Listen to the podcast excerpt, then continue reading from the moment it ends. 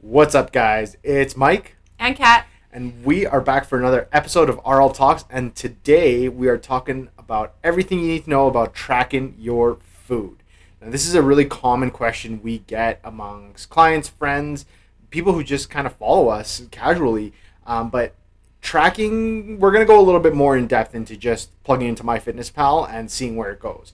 I'm going to break this down a little bit further so it's easy to digest and really get to know what you're putting into your body, how you're feeling your performance, and how to really go around the nuances and the roadblocks that come with food tracking. So, with that said, let's get into it.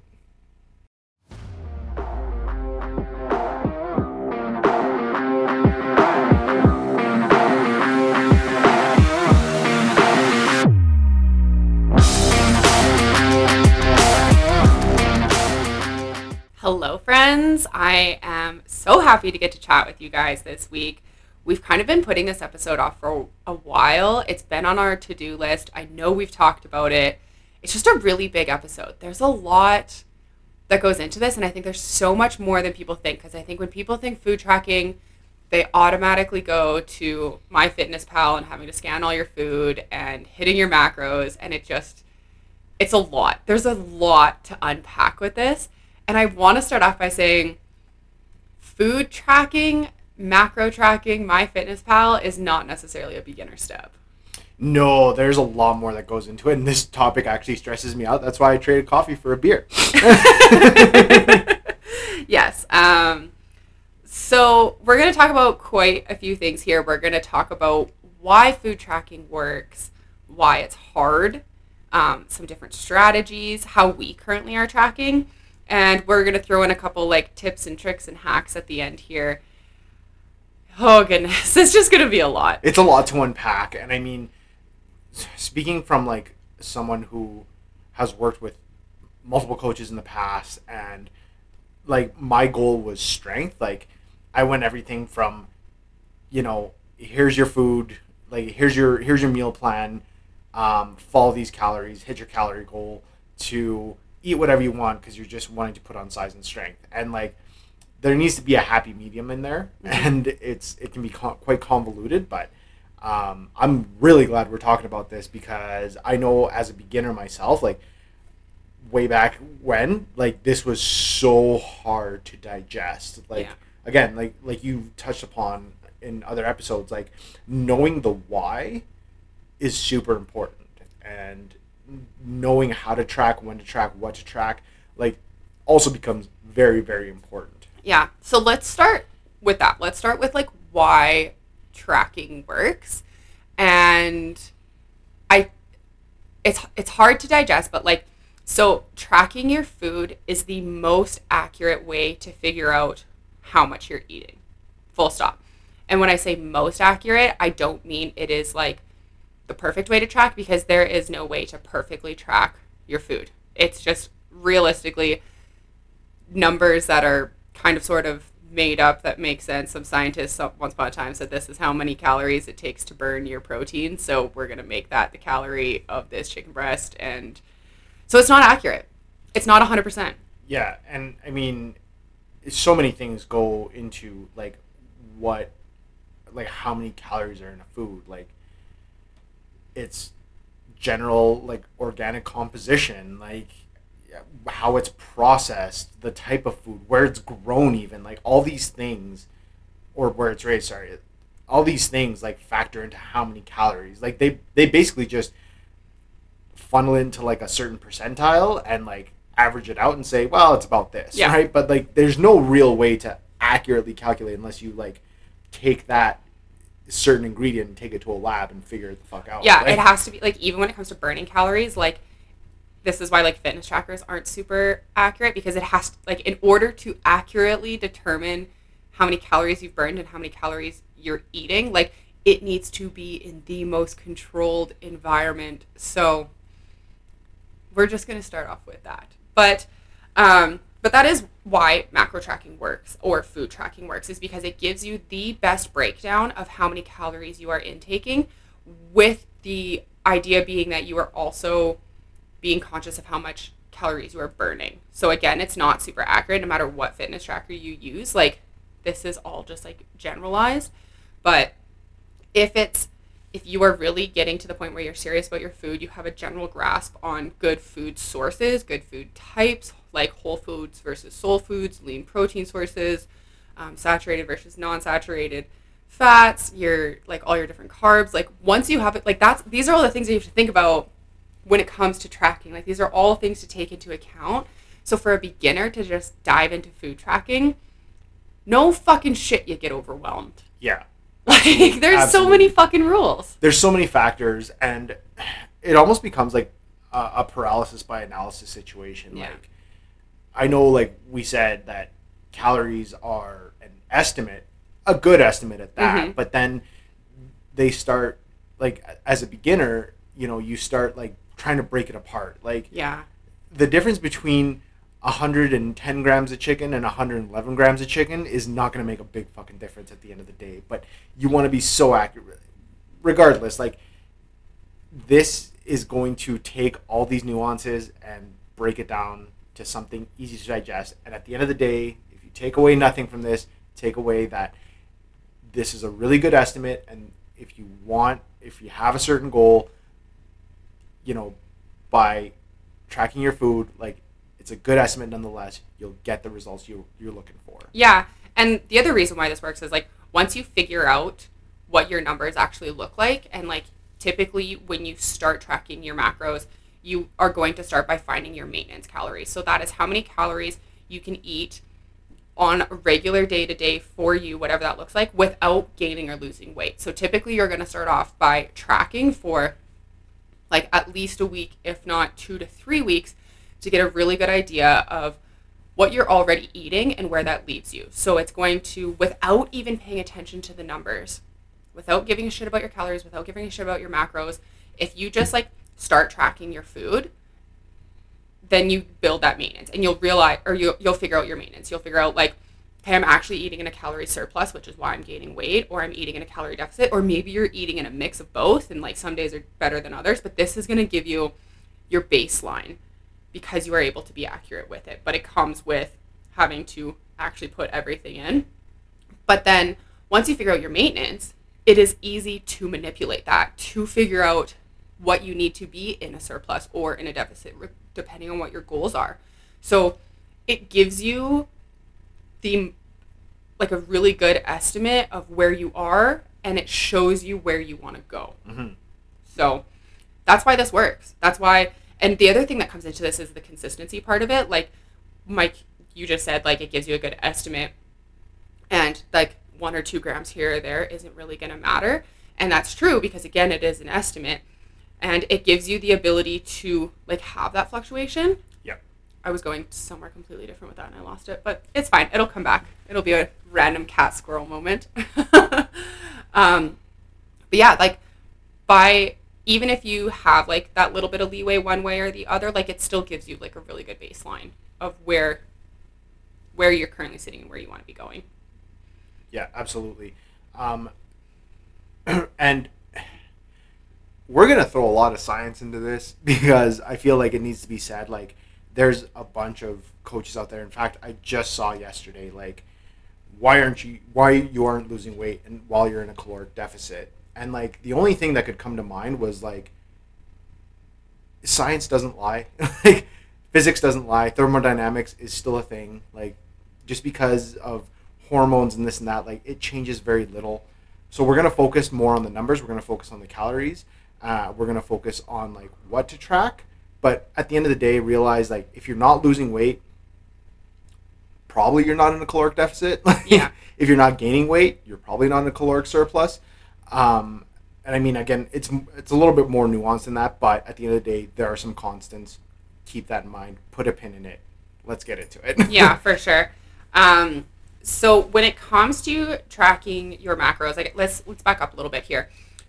So when we talk about food tracking, we are talking about actually figuring out how much food you're eating in the sense that you are either weighing it out or you're using the package um, for their suggested food portion sizes. You're using hand portions, whatever that may be.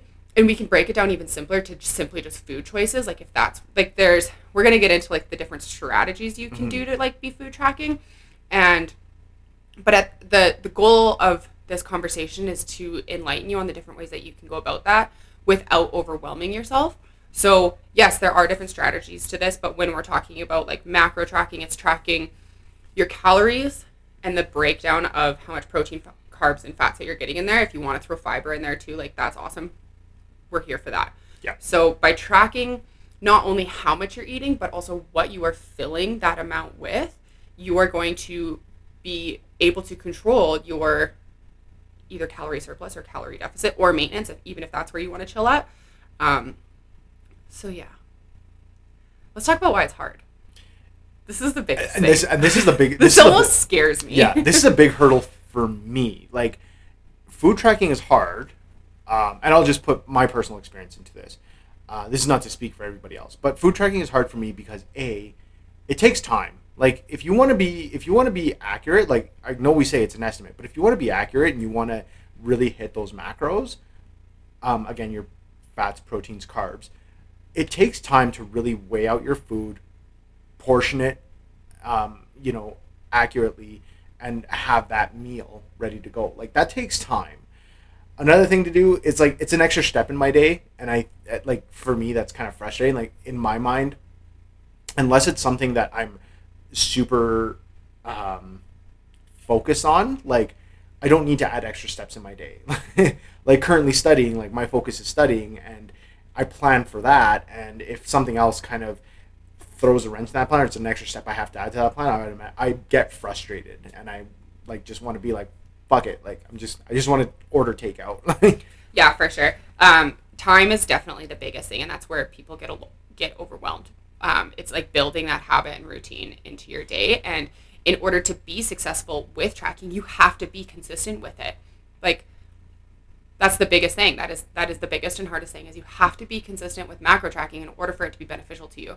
You don't necessarily have to track every single meal every single day, but you do have to like track like at least 80% of the time in order Yeah. for these numbers to even mean anything. Otherwise, you are just like throwing this extra step into your day on like days 1, 2 and 7 out of your week and it's and it's fucking pointless. Like you Yeah. have to give yourself a good estimate of of what's happening and especially if you're like us for example, like our day shifts versus night shifts versus days off, those all look completely different hmm which is why the consistency is so important to us. If you are one of those people that like has the exact same schedule Monday to Friday, um, but your weekends are going to look different, like those things still matter. Like that weekend, and this is where people often get lost, is like that Monday to Friday they can track fine because they have a typical schedule and it's Yeah. easy enough to fit into the routine. But then weekend warriors show up and it's like a fucking free for all, and Yeah. then you lose it all. This is also where people ruin their quote unquote diet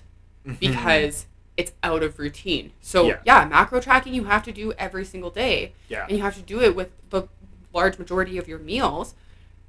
But that's part of it, and part of it too is like getting over that guilt factor when you like put something in. You're like, oh, I blew my macros today, or oh, I blew my calories today, or like anything that goes like anything Yeah. that throws it off balance you have that guilt factor of like i don't want to put in the fact that i ate a pint of ice cream today but in the grand scheme of things it actually can be broken down more into like what your uh, values throughout the entire week look like versus just like on a day to day because this really is a, ca- a compound situation. You are adding on day to day so that weekend shit matters. You can be perfect for five days but if you are eating in a calorie deficit for five days and then you're eating in a massive surplus on the weekends like you're fucked. You fu- it's, Yeah. it's it's not going to get you anywhere. So consistency is hard. The time is hard. It also takes planning. Yeah. you have to fucking plan for this shit. Like whether it's like your meal prep or just figuring out like breakfast lunch and dinner or Yeah. even just having a general idea of what your weekend is going to look like like all like you start everything starts to evolve around food and this is where people get like obsessed with it Yeah. which isn't healthy either Yeah. Um, when you are when you are tracking and you automatically go to like basically planning your entire food catalog for the next seven days, the next you know 18 hours that you're awake you become obsessing over you you start obsessing over it there is a bit of an issue. Because now be, you're more food focused than you are focused on other priorities in life. Like social interactions uh, relationships things like that. And as a beginner like for competitors absolutely it makes sense you have a goal you want to you want to you want to be the best you want to have the edge over your competition your your life revolves around that that catalog that menu your training your recovery all that shit but when you're just a beginner you can't just be so fixated on your food Mm-hmm. having and i know we're going to talk about this later but stepping out of i don't want to call it out of balance but like stepping away from your from your quote unquote diet for one day or one meal it's not going to make a big fucking issue like it's not a big issue Yeah. And this is where it gets so dicey is like finding that balance between being completely obsessed with your food and not giving a fuck about your food. Like Yeah. just having the like fuck it mentality because it got a little bit hard.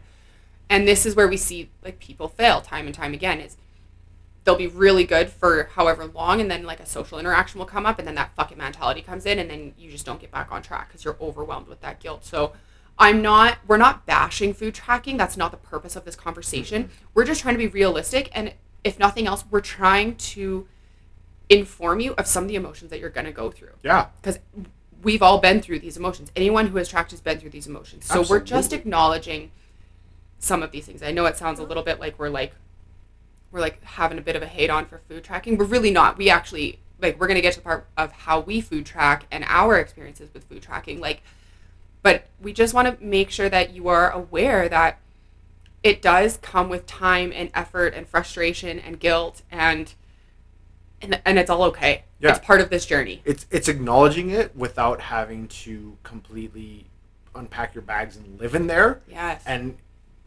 we're also not saying like food tracking is the devil we do it. So it'd be hypocritical for us to be like food tracking sucks don't do it. Yeah. and i and I, I again we're gonna probably talk on this a little bit later but this is why i have issues with stuff like intuitive eating or um, you know just kind of diving into those soul foods like feeding your soul sort of thing because like there there are issues here. Like at the end of the day we're looking for the longevity the health the wellness of people.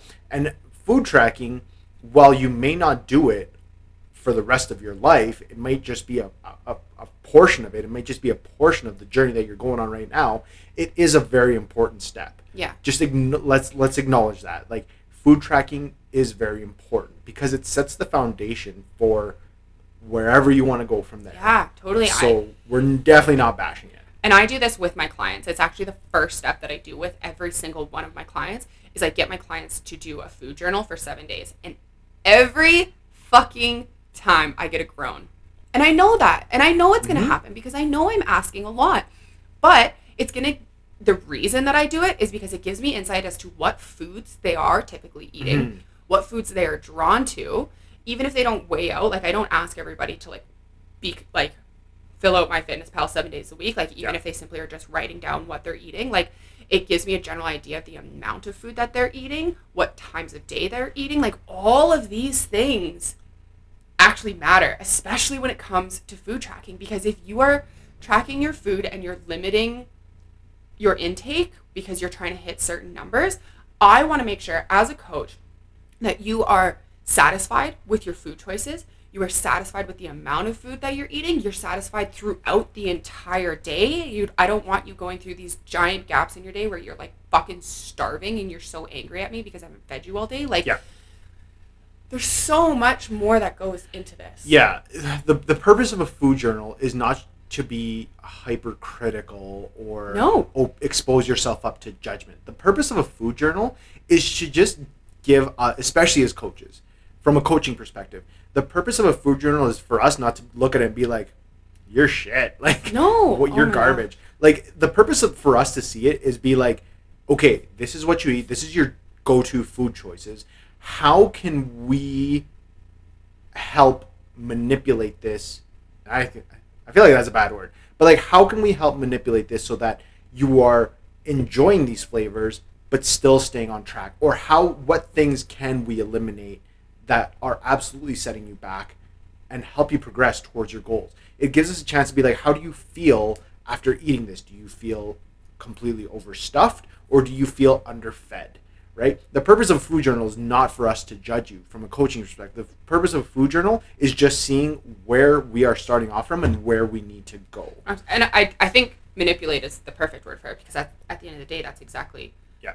what we're doing. We are manipulating your food amount as well as your food Yeah. sources to make sure that, like you said, you are satisfied in the foods that you are eating, but you are also in line with your goals. Yeah. And it comes with a little bit of sacrifice, Yeah. And- unfortunately. and, and and if you're a client or you're just someone who is just trying to figure this out on your own like a food journal is a really good outside view to be introspective and be like what what things can i cut out and what things do i need to work on Yeah. you don't need to be hypercritical of yourself you don't need to look at it and be like i fucking failed you just need to look at it and be like okay Where is there space to improve? where's there where's there room for improvement yeah. like and that could go either way. Do i need to like eat a little bit less eat a little bit more? Do i need to cut out more of these sugars more of these refined sugars? Do i need to add in more fiber? It's so many things. So so many things. Like from a coaching perspective it helps us build a roadmap. From a personal perspective it just helps you be a little bit more introspective. Mm-hmm. because one of the things we lack as clients as athletes as whatever is introspection right we are more we're more we're more likely to be hypercritical of ourselves than just introspective and figure out what do i need to fix And this is why meal plans are such a big hit is because you don't have to be introspective about it. You're simply Yeah. following what someone else has told you to do. So you don't actually have to make any of these decisions for yourself. You're like, this is what I've been told to do, so this is why I have to do it. So if you are doing this on your own, you have to hold yourself accountable to these things. And Yeah. again, then that's where it gets hard too. Is like now you have to hold yourself accountable. Like if you have tracked all day and you're you are craving that ice cream like nobody's business and either you have to figure out do I have space for this? Do I have to find another alternative that is going to fit my craving? Um, or do I not have space for this? And then you have to Yeah. weigh out like what do I want more right now? Do I want to s- stay more aligned with my goals or do I need to do a little bit of emotional eating just to get me through this day? Not saying one is better than the other, just taking that moment to be aware of your choices. So um, back just backtracking real quick before it loses my brain as to another reason why this is hard and another place that people fail is in that factoring in foods that you can't really like weigh like whether that is like going for an ice cream or going out for a burger or you're going out for drinks with the girls or like just like those foods that you don't have control of and that sends people into a spiral as well they're Yeah. like well, I don't know how many calories or what the macros were of my burger and fries with my side of salad for dinner, so fuck it. And yes, that is hard. It's hard to estimate those things when you have no fucking clue what that portion even looks like. You, like, Yeah. but it gets easier. Yeah. Like you start to understand. You'll have a good idea of like what four ounces start to look like, what an ounce looks like, what a hundred grams looks like, Yeah. and then you kind of like once you step into that space because that's a whole other like elevated step is once you start trying to guess your macros just so you can factor them in like those things will become easier because you've done the scale in front of you weighed it all out yeah put it on a plate see what that plate looks like um, but that's a whole other step on its own and it doesn't have to be a fuck it step. Yeah. it doesn't have to be that part in your in your day or your week or your journey where you're just like i have no idea how much was in this pizza and i just ate five slices. I don't give a fuck. Over it. Yeah. In a way like sorry just trying to find the words but like in a way let's look at it let let's take a couple steps back and really open up the picture. If for 6 days you've been on point. You've been in your for instance you're losing weight. You're on you're in your caloric deficit. You haven't strayed away from your from your macros. And you take a couple steps back and you realize that you've had all these good meals and one more decadent meal, at the end of the day, it's not going to make a difference. yeah. At the end of the day, at the end of your week, that extra thousand calories or whatever that you just put into your body makes almost no difference. well to a degree To a degree, and this is where people get carried away Like Right. it's that whole like, well, I had one meal last week and I was totally fine, so I'm gonna have two meals Yeah. this week and trying to like push that boundary. And that's exactly it. Like if you look at it at a week and you say that meal did you know, it didn't set me back. Realistically, what you need to do is not just say fuck it, acknowledge it, you did it, but then get back on track. Yeah. It's not starting again, it's not starting from square one, it's just repeating the steps A through Z. Yeah. all because you did one more decadent meal at the end of the day is not going to make a big, big difference. But you need to have the accountability and the personal responsibility to get back on track acknowledge it but not just say well if it's one meal i'm just not going to worry about it. I can just keep doing this. I'm still doing good. No acknowledge it and get back on track. Yeah, for sure. Holding yourself accountable, allowing yourself to have that meal, first of all, without any guilt, is also a huge step in this Sure. to avoid that like completely obsessed with all of these things. Because as we've said before, like making sure that our people are still able to enjoy the social gatherings in life because being social is evol- or revolves so much around food. Mhm. Like we still you can still enjoy your life while tracking. It doesn't mean it has to be a free for all. And it doesn't mean it has to set you back. But you just have to be aware of it. You have to be conscious of it. Give yourself to that. If this is if you've been A1 for a week and you're like, I'm going out with the girls, you've planned to go out, Yeah. you know it's happening, and you've been A1, that one meal, you can fit that in. Yeah. You can make that work. And that doesn't mean that the next day you have to go to the gym and run on the treadmill for an hour. oh god Like, no so, whew. all right.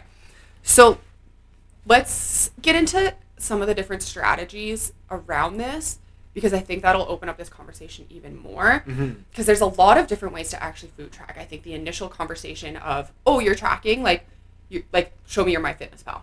yeah And yes, that is an entire strategy all on its own. MyFitnessPal, you're tracking your calories, you're tracking your protein, carbs, and fats, and your fiber. You're weighing everything. You are scanning all the boxes, like all of these things. Like it is a accurate representation. Um, it gives you the ability to manipulate your numbers. It gives you the visual of like how much space you have left in your day. It does all the calculating for you. Like it's a fan. I mean, whether it's MyFitnessPal or what do you use? Carbon i use Cronometer Cronometer. That's what it is. There's tons of different apps out there. Just Totally. MyFitnessPal is like the most common one that everybody knows about. So it is 100% a beneficial strategy because it does a lot of the math for you. And a lot of these numbers have already been imp- uh, inputted.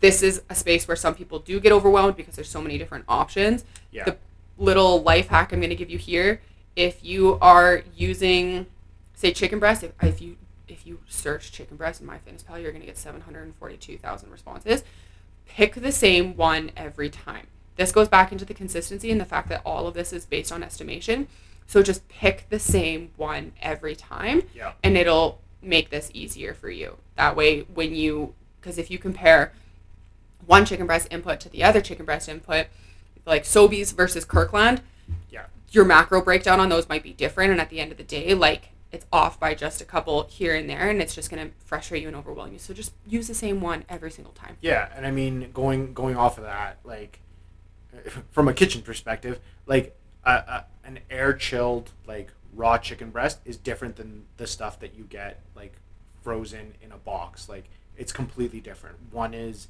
actual chicken breast. The other one is literally pressed proteins together, injected with saline, right, to puff them up.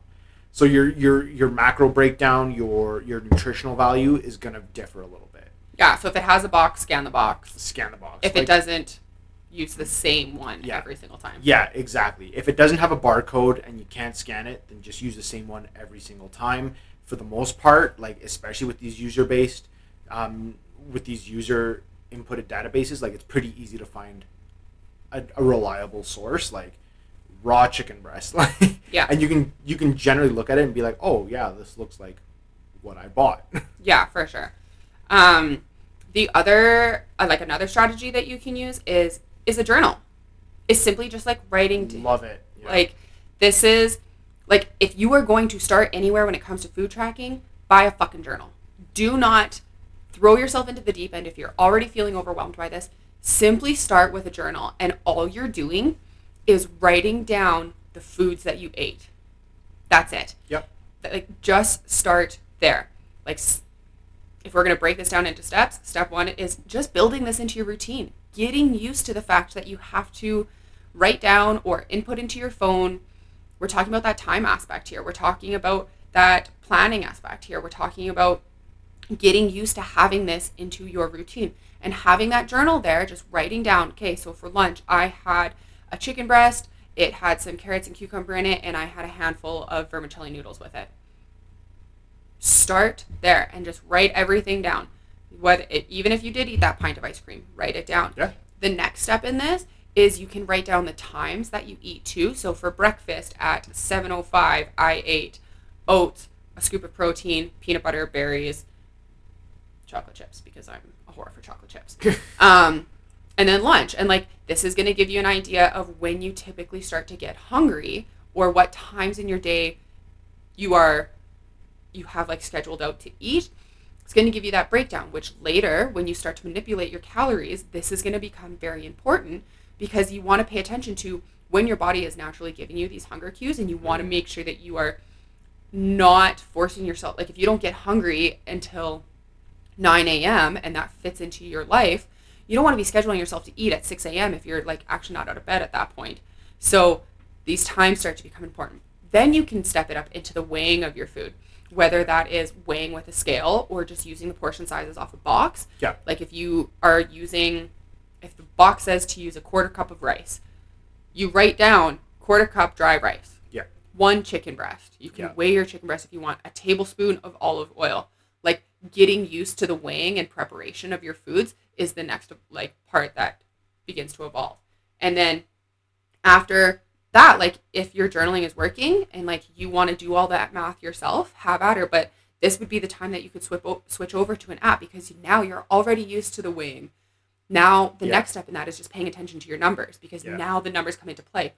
Notice that every single step I said before this, I didn't give a shit about the fucking numbers. Yeah. The numbers didn't matter because we're working on the habit before we're working on overloading ourselves even more with trying to fit this habit into our life and then also stressing about the numbers. And Mhm.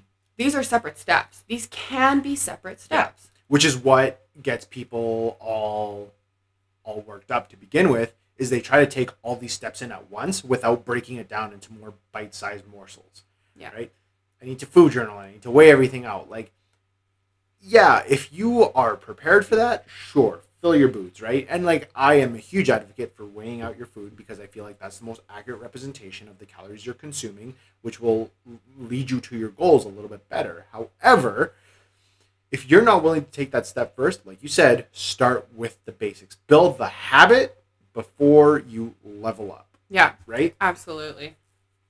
Um, a couple of steps when it comes to the actual numbers that you can implement is you can do hand portions. So precision nutrition actually, actually, Actually, actually, actually, a little life hack here. Precision Nutrition has a like app website link thing where you like put in your height and your weight and your age and your gender and how many times a day you eat and blah blah blah and it spits out your hand portions for you. Gives you an idea of how much proteins carbs and fats you should be eating without having to weigh this is a new strategy all on its own which means it's going to come with its own little bumps and roadblocks and mm-hmm. figuring shit out. But if you don't necessarily want to go down the numbers but you're starting to pay attention to your proteins carbs and fats this is a fantastic place to start. Yeah. and it's all visual and it's all customized to you in your hand. So you can do that. If you are just getting used to tracking the numbers, even if you just start paying attention to just your calories, putting everything in and just tracking your Mhm. calories, fuck your numbers. You can start there. You're still weighing, you're still tracking, you're still getting used to your food choices. You're going to start to notice here how different foods have different um, densities when it comes to their calories, and then you'll start playing with it a little bit. Then maybe you start paying attention to your protein and your fiber. This is another really common strategy that people use is just paying attention to protein and fiber because protein is something that we typically don't hit enough. Yeah. So pr- putting the priority on the protein.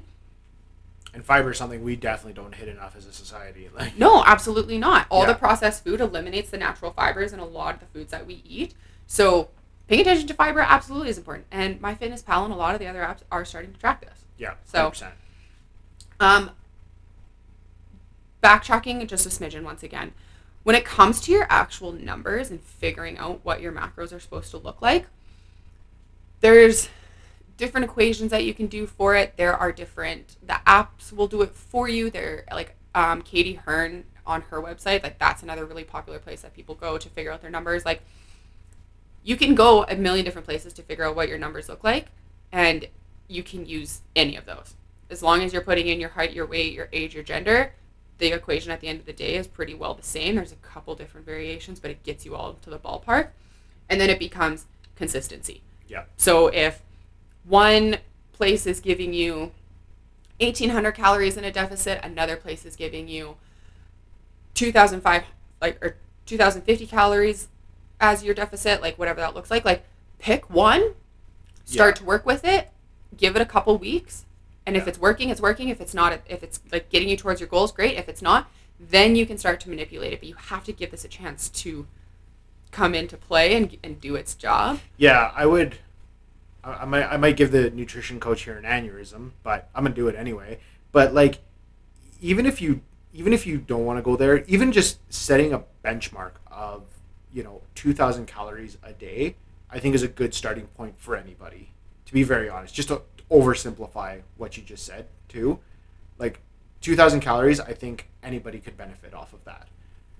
I, I don't think it's a bad number to give because at the end of the day, it's going to give you a good baseline, right? Sure. And depending on your goals, like if you just like start with 2,000 calories, like either it's going to, you're, it's either going to put you in a surplus into a deficit or it's going to maintain you and then it gives you the freedom Yep. to manipulate from there. Yeah, So I'm not going to punch you in the face over that because I'm just going to tell you how to manipulate around it. yeah, but that's the thing though. Like, but the, regardless, like even just doing two thousand calories a day, again, if you're underweight, it'll probably benefit you. Mhm. If you're overweight, it'll probably benefit you. If you're just maintaining, well, nothing changes, right? Like, it's a good benchmark, and then you can manipulate from there. For sure. Gone are the days where like 12,000 calories is the benchmark. Twelve hundred, you mean? That's what I meant. 1,200 calories is the benchmark because that used to be the thing, right? Oh yeah, 1200 calories that's what everybody was eating to lose weight and like those days are gone yeah, if you eat 12000 calories you're gonna feel a little bit like shit depending on who you are as a person and your size hundred calories. fuck sakes whatever everybody knows what i mean um, but if you but yeah like and eating 2000 calories a day some people are like oh my god 2000 calories? That sounds like so much. I could never eat that much. Or it sounds like so little. or it sounds like so little like it is it's it's a it's a lot of calories. It's a lot of food to eat. Like if you were eating it properly if you were actually Yes. breaking that down into good food sources because i mean you can go to mcdonald's and i use mcdonald's as a reference because they have their calories on their board this is nothing against Yeah. mcdonald's this is simply you can just see their calories on the board Absolutely. you can get a meal from McDonald's and it's going to have 1600 calories right there in one meal. Yeah. And then that's not taking in your breakfast and your lunch like if you're having that for dinner or your your lunch and your dinner like whatever time you're eating that in like 1600 calories is one McDonald's combo meal. And I think you and I had that conversation not too long ago where I was like, I'm legitimately struggling to get all this food into me. Like, and my calories were like 20, 22, 2400 or something like that. Like, and that's a lot of freaking food. Like, if you do single ingredient foods and prepare it yourself, stuff that's not processed, like, it is actually a lot of food. And it is so satisfying. Like, it is so satiating as long as you do it properly. One of the biggest fears that people have with food tracking is the fact like I'm going to be hungry at the end of the day. And I totally understand that. I totally see that. I see where they're coming from. However, if you are filling that those calories with satiating foods, you will never feel hungry.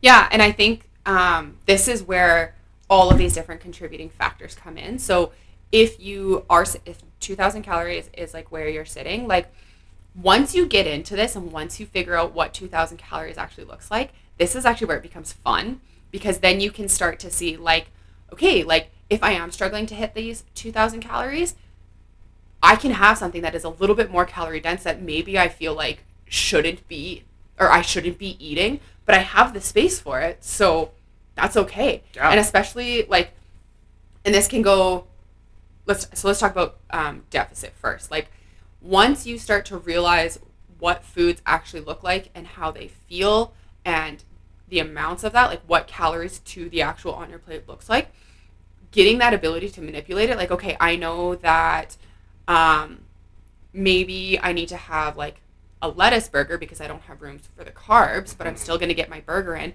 Or you're like, I'm actually super low on carbs today. Like, I can have a bun and fries. Hell yeah. Like, it starts to get fun, but it th- that comes after figuring out what this actually starts to look like for you and making sure that like you do have it properly spaced out throughout the day.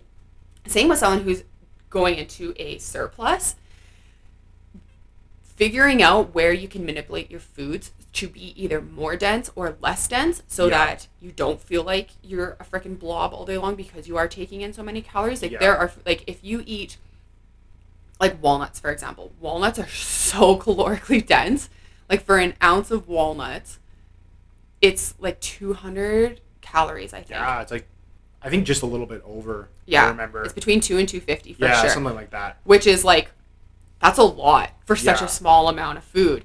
But if you know like you're you're struggling to hit your fats and you're struggling to get your calories in, starting to find these foods that are a little bit more dense that actually don't weigh you down. Yeah. Like if you were trying to eat I don't know, the equivalent in cheese, like that might be a little bit more heavy versus Yeah. like walnuts. It's like it's it's less than a handful of walnuts. You throw that in your mouth, it's gonna it's fucking satiating as fuck Yeah, because there's a for lot such of a small amount. Yeah. Yeah.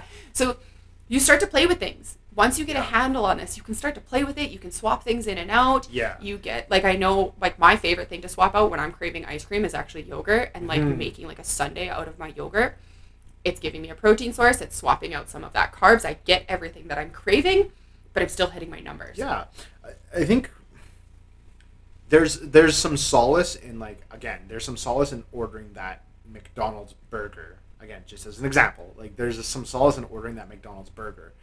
A lot of it be, is because that taste is familiar to us, right? And of course they load it with the fats and salts and all this other shit, The smell. right? It's the smell. but you can get those equally good foods and satiating foods and manipulate the like how you make it so that you get those flavors that are familiar and keeps you on track. Yeah, we've definitely had this conversation before. We're making fried chicken sandwiches tonight. We are. And- but exactly. They're marinating in the fridge right now. I'm so Exactly. excited. but that's the thing though, right? Is like I love me a fried chicken sandwich. Like I love me a crispy piece of chicken. I wish you had like a little bit of a twang right now. Right? But like could I absolutely go out and Mama, give me my fried chicken. I want some fried chicken. Mama, I want some fried chicken. But like I could absolutely go out and order that. Or I could just make it here and I could make it the way I like it. Yeah. And like guys, KFC's spice mix is not a big fucking secret. You can probably Google that shit. Yeah. or make your own, right? Make it how you how you would want to flavor. it. But that's the thing is like people go to these more hyper palatable foods because it's familiar, not because you actually crave it or because you actually need it. Mhm. I mean, sometimes we need it, but not because you actually need it, but because it's familiar and it kind of it touches that part of your soul. It's also it's a time thing, right? It's It what's easy. It's convenience. Yeah. And getting back onto the food tracking topic of this, like we we mentioned this, like it comes with you have to have a plan. You do have to put some time and effort into this. It's part of the journey. Yeah. Your entire journey is based on you putting time and effort into Yeah. yourself. But also notice how I didn't say like those bo- those those foods those foods are bad because I don't feel like we need to label good and bad foods. There's just some foods that are better for you. Some are more nutritiously good for you. Other ones feed the soul, but they're not good and bad foods. Mhm. You can have that. You just need to monitor. You need to check yourself. Yeah. You absolutely need to check yourself. Um, so another way, another strategy, I guess you could say, and I, I want to be very clear about this strategy that this is one that comes with accountability, like making sure that you are not running away with this. Don't give this as a free for all. But something that is becoming more and more common is allowing yourself untracked meals. So like intuitive eating. No, intuitive eating is different for me. Okay. So, and I know you want to touch on that, so maybe I'm, we'll get there. Now I'm curious as to where you're going with this. No, so I'm talking about just untracked meals. So you are tracking Gotcha. 80% of your day, eight, or like 80% of your week, and you are slotting in, okay, I'm going to have two meals out this week, and I'm just not going to track them because I need these for my mental health. I need this to be social.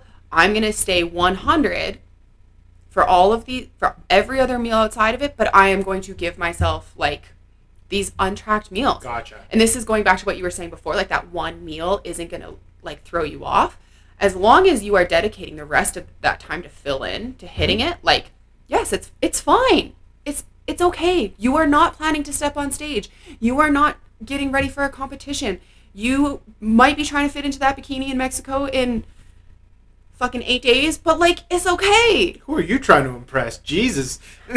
I just don't want to get confused for a whale. okay, that's fair. Listen, I don't get dressed for the boys. I get dressed for the girls. It's Uh-huh. a whole entire thing that us girls are going through right now. It's a fucking problem. But anyways, if you believe that you have the ability to hold yourself to that and you know that you're not going to run away with it, this can be a fantastic option for you. It eliminates that panic when it comes to going out and not tracking it. It's okay. If you slot this in, if you plan for it, this doesn't mean you get to plan fucking eight meals out this week and then track the rest of it. No, no, no, no, no. Like you like having one or two untracked meals throughout the week, like we've said earlier, the benefits of that outweigh the couple extra calories that you're eating. Yeah. And that doesn't mean that your whole day gets to be a shit show. Yeah. You're still tracking the other meals that you're eating. You're still paying attention, especially when it comes to your protein, making sure that you're getting enough protein in, even if you just hit your protein target for the day. Like, but if the stress of takeout or ordering in or whatever restaurant food you're buying, if that stress is going to derail you, give yourself a little bit of leeway here. Yeah. I would say too, like when you say planning for that meal, like having some contingency plans, whether that means maybe cutting some calories in your day or staying on track with those calories. What I will add to, uh, because I get this a lot actually from people, also plan for the amount of bloat and like feeling that you're gonna get after that meal. Because let's be real here, a lot of these store bought meals, these takeout restaurant meals, they're loaded with fat and salt, which is going to absorb way more water, and you might get a little bit bloated. Just because you have that one meal doesn't mean you're going to be kicking yourself because the scale says you're 10 pounds heavier. That's more often than not literally just water. You did not gain 10 pounds from one meal. I love Like- that you talk about this. yeah, and I think that's what gets people feeling guilty. Is like shit. Like I just, I did all this work and now I'm ten pounds heavier. Like, relax. You need to take a deep breath, take a step back, Poop. take take Take a take a, take a giant poop, drink a lot of water to flush all that out of your system.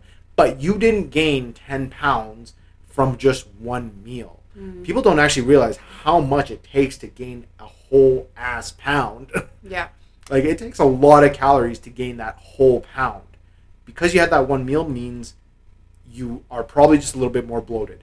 Don't stress those smaller things. Yeah. Give yourself a few days Yeah. to bounce back. Get back, like getting back into alignment with what you were doing, like Yeah. you said, like is super important. And like you said, right? Like just because now that it's in your mind like, oh, it's just water weight, doesn't mean you get to have that same meal 6 days this week. It means that one meal is not going to set you back. But be accountable to yourself. Be responsible to yourself and be able to say no that next time it comes around if you're already kind of off track a little bit. hmm for sure. The accountability aspect, I think, is the biggest thing when it comes to the food tracking. Like, I think managing the the guilt and the the guilt as well as keeping yourself aligned. Like, I think those are the two biggest emotions that like come out of this. Um, and I think as long as you are conscious of those things and you know that they're going to happen, and if you allow yourself to have um, that little bit of leeway, like this is going to get easier, especially if you've never tracked before. Like, give yourself some goddamn grace, people. Holy moly. Yeah. It's if you fuck up, it's fine.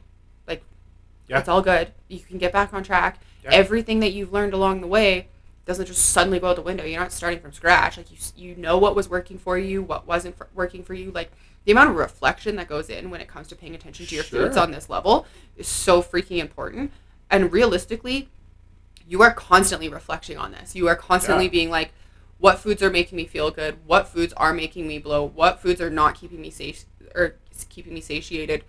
Do I need to change my meal timing? When is it time to change my calories? Do I need to up my calories? Do I need to decrease my calories? Do I need to increase my movement because my my calories are a little bit higher than maybe I'm feeling comfortable with? Like, holy fuck, I could go on and on and on. Have I shit today? How much water have I had? How much salt have I eaten?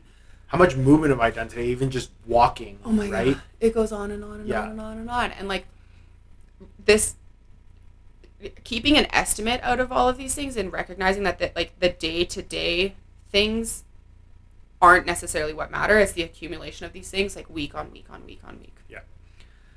Whew. Okay. This is a lot. I'm so glad we're drinking during this episode because for some reason I just feel like I feel like really under pressure with this.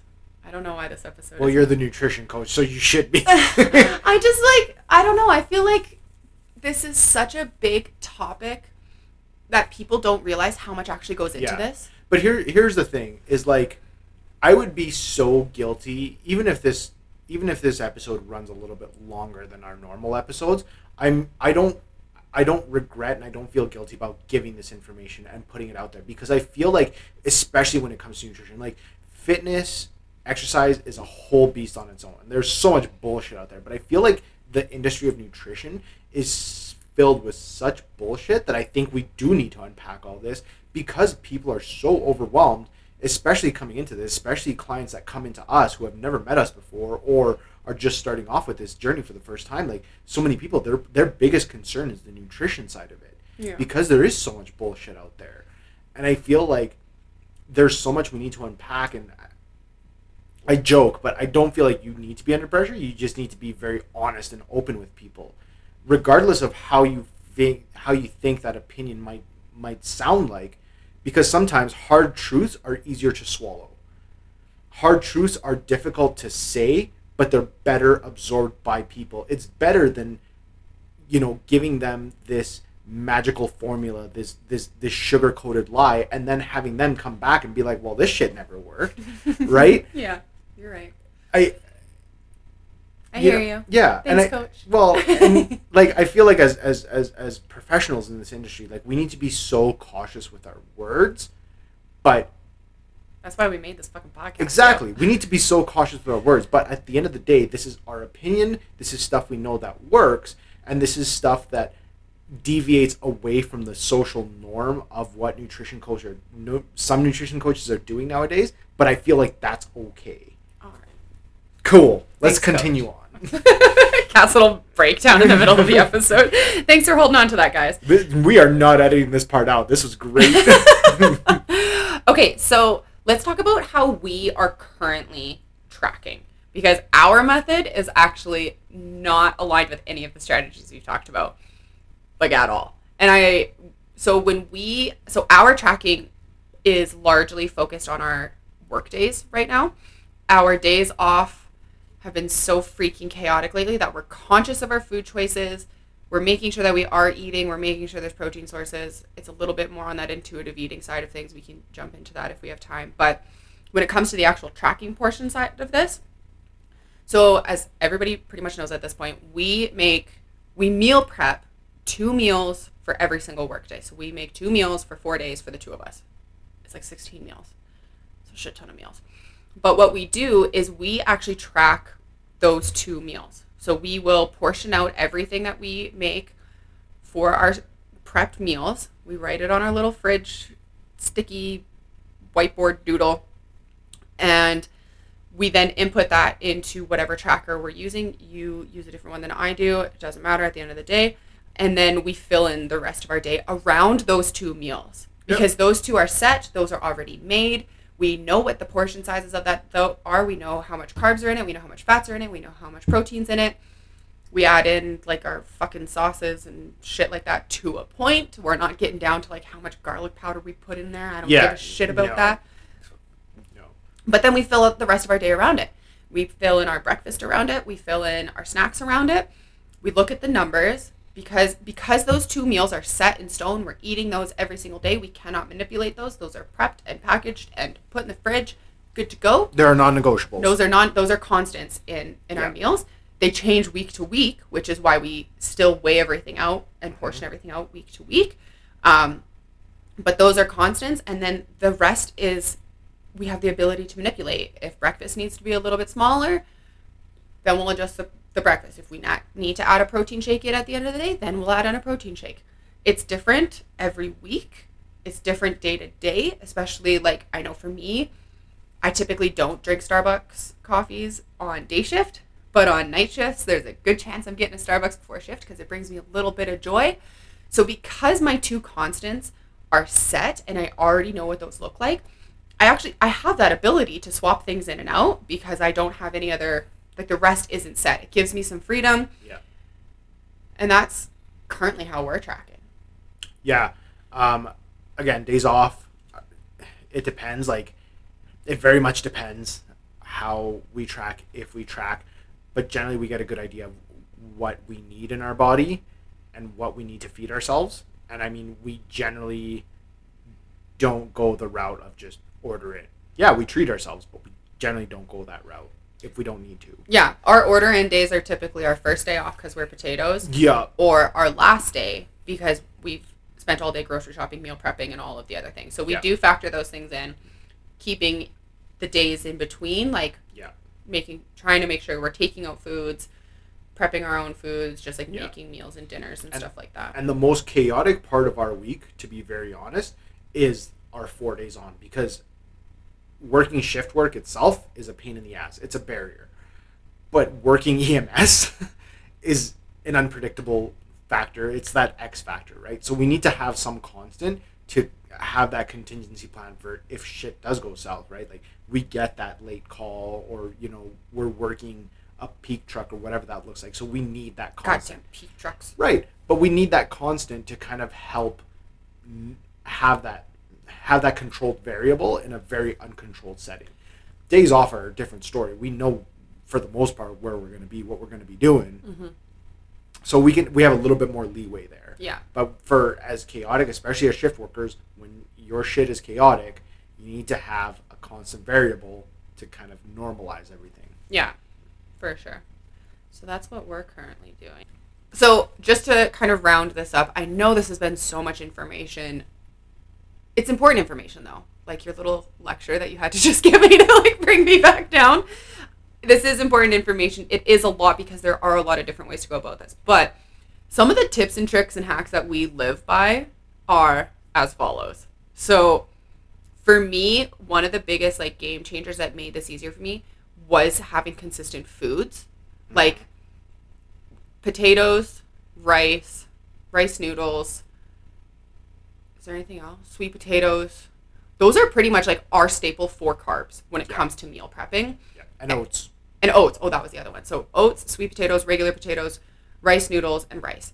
Those are our staple carbs. Pretty much whenever we make any meal, actually. Like Yeah. whether it's prepping or like making lunch or dinner at home. Like having these staple foods has actually made it a lot easier for me. And really all we're doing is like manipulating how you cook it or how you season it or what you're pairing it with. Yeah, and the funny the, the the funny thing about you mentioning that is that those are four or five Five. five staple foods, five staple carbs that are so versatile. Yeah. There's so much you can do with them. Yeah. Right? You can be super creative with literally a piece of white paper. Yeah. like and they are they are they are the white paper of carbs. They're just so versatile. There's so many things you can do with it. Yeah, like we have like these staple ingredients and we just manipulate. Potatoes. Mash them, fry them, put them in a stew. what up, my Lord of the Rings fans? All right, you little hobbit. Down, down. Um, but yes, having these like staple food sources and ingredients has made tracking a lot easier for me in in the past and even now when we do it because I've started I've gotten to the point where I know ballpark how much I need to kind of like make those numbers happen for me. I know that a quarter cup of rice comes out to a half cup of rice. It's pretty satiating for me. Like it's it's a it's a big enough portion size. It typically fits well into my macros. It's easy to make. It's easy to spice up. Like Yeah. so that's been a big thing for me. Um, this is something you and I argued about until we were fucking blue in the face, and it's fine. Weighing your food raw. Mm-hmm. Okay. Okay. So yes, to be the most accurate, weigh your food raw. Whether that be like your chicken or your potatoes or your veggies or your sauces, whatever that looks like. At the end of the day, though, consistency is key here. Yeah. So if you are going to weigh it raw, you have to always weigh it raw. If you are Yeah. going to weigh it cooked, always weigh it cooked. Yeah. And the reason why, like, why I'm like I'm hesitant to weigh things cooked is because cooking processes are different. The amount of water in a certain ingredient is different. So, like for myself personally, like you said, like the ideal way is to weigh it raw, and the way I like to do it is to weigh it raw because then that way I know exactly how much I need to factor in, right? How much water gets cooked out or whatever Overcomplicates it. over overcomplicates it. Weigh it raw. Just weigh it raw. Yeah. That's the standard.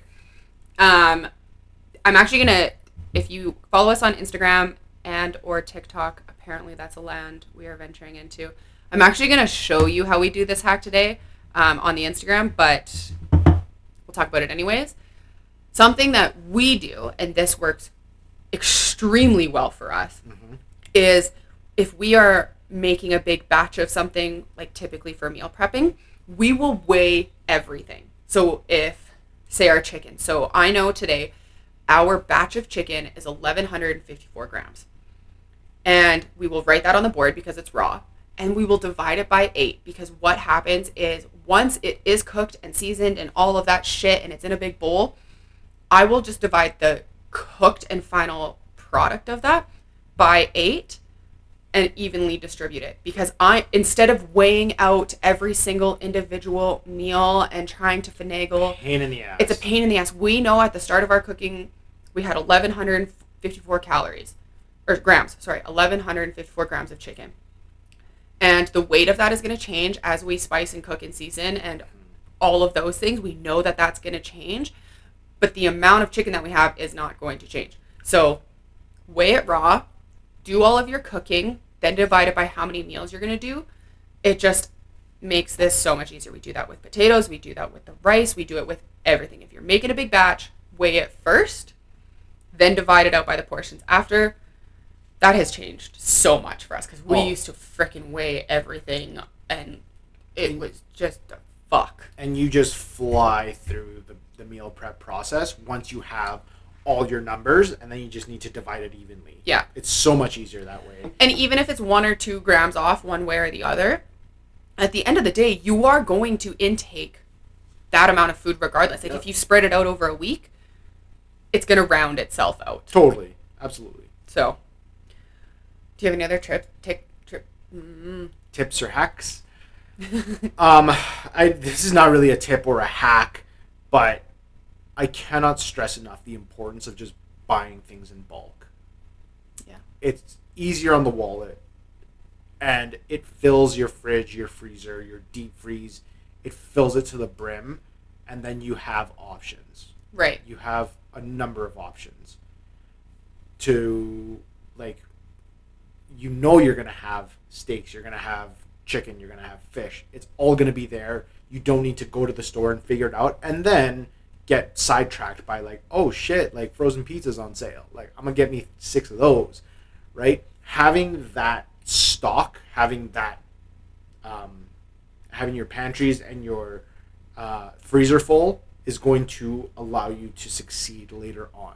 So Falls into that planning perspective. plan, plan, plan ahead, and planning starts at the very bare minimum, which is your grocery shopping.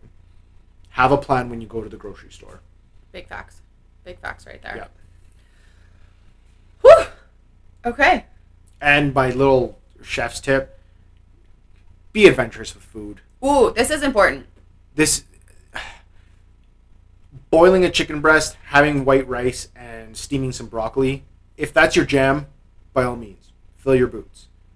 But don't be afraid of the kitchen. And this is coming from someone who learned the hard way how to cook, right? I learned in the kitchen.